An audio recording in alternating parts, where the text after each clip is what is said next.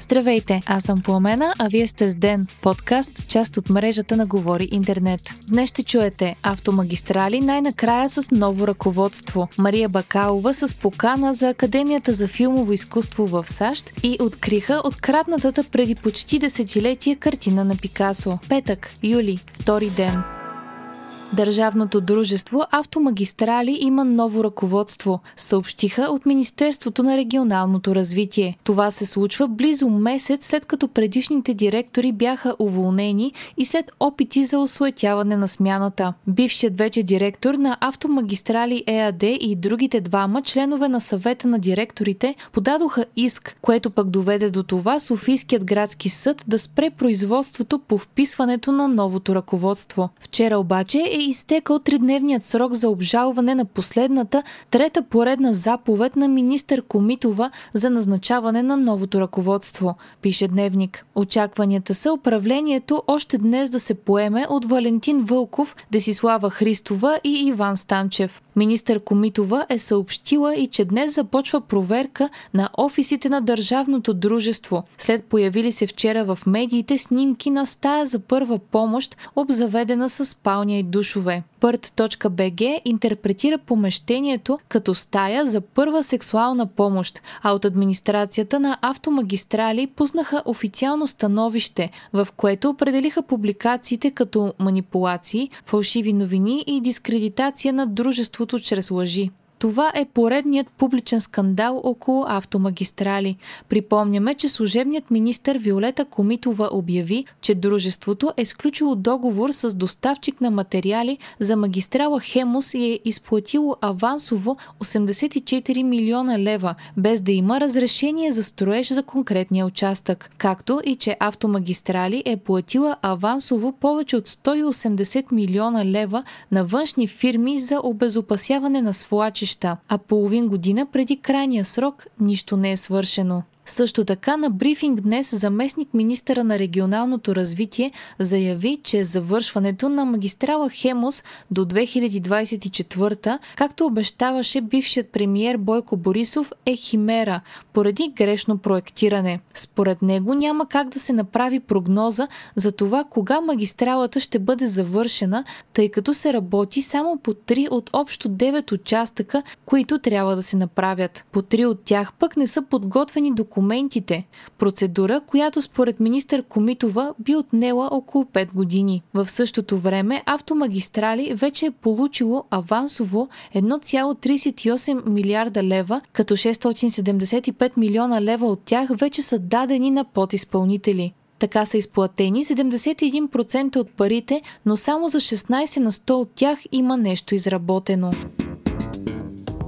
България и още 130 държави са договорили 15% корпоративен данък за големите компании, съобщава Организацията за економическо сътрудничество и развитие, цитирана от Reuters. Реформата в облагането ще доведе до повишаване на приходите в страните с близо 150 милиарда долара на година. Какви са промените? Компаниите ще трябва да плащат данък и в държавата, в която са се осъществили продажбите им. Ще бъде въведен и минимален корпоративен данък от 15% за компаниите, които имат оборот от поне 750 милиона долара. Предвидени са изключения за определени сектори, например в финансовите услуги услуги и добивната индустрия, както и в страни с економики, които се определят като догонващи. Промените би трябвало да влязат в сила от 2023 година. Корпоративният данък в България е 10% и това е едно от предимствата, които се изтъкват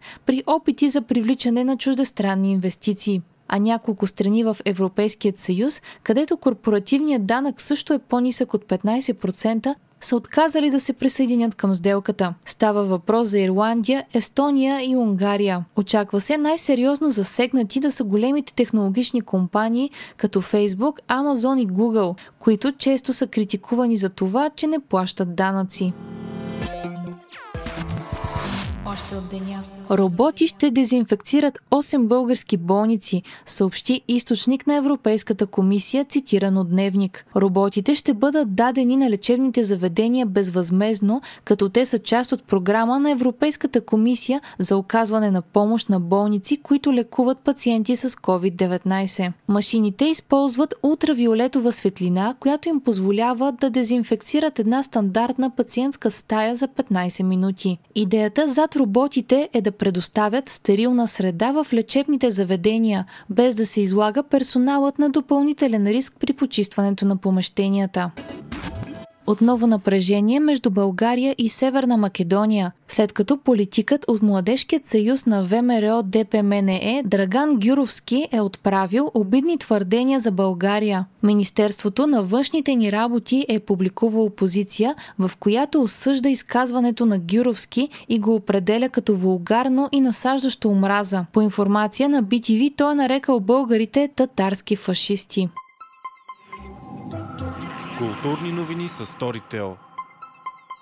Българската актриса Мария Бакалова е получила покана да се присъедини към Академията за филмови изкуства и науки на САЩ. Престижната организация, която раздава и наградите Оскар, е отправила покани към общо 395 души тази година, като те са значително по-малко, отколкото в предишни, когато са били посредно над 800 на година. Припомняме, че Мария Бакалова стана първата българска актриса, получила номинация за Оскар за ролята си в последния филм на Саша Баран Коен.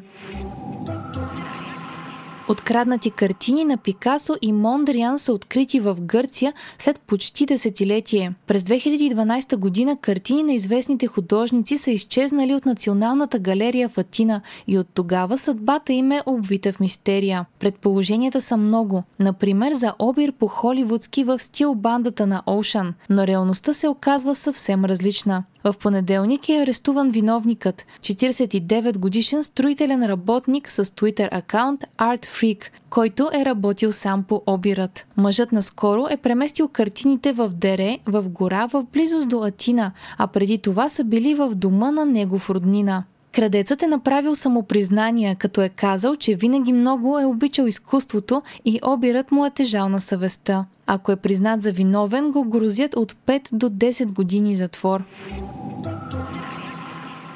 Ексклюзивно партньорство между Storytel и The Conan Doyle Estate дава на Storytel привилегията да разработва изцяло нови истории с участието на най-обичания детектив в света – Шерлок Холмс. Историите ще бъдат написани от екип от писатели под творческото ръководство на автора на бестселъри и сценарист Антони Хоровиц. Новите приключения на Шерлок Холмс ще звучат за първи път в аудиоформат в Storytel и ще се присъединят към богатата аудиобиблиотека от над 200 000 заглавия.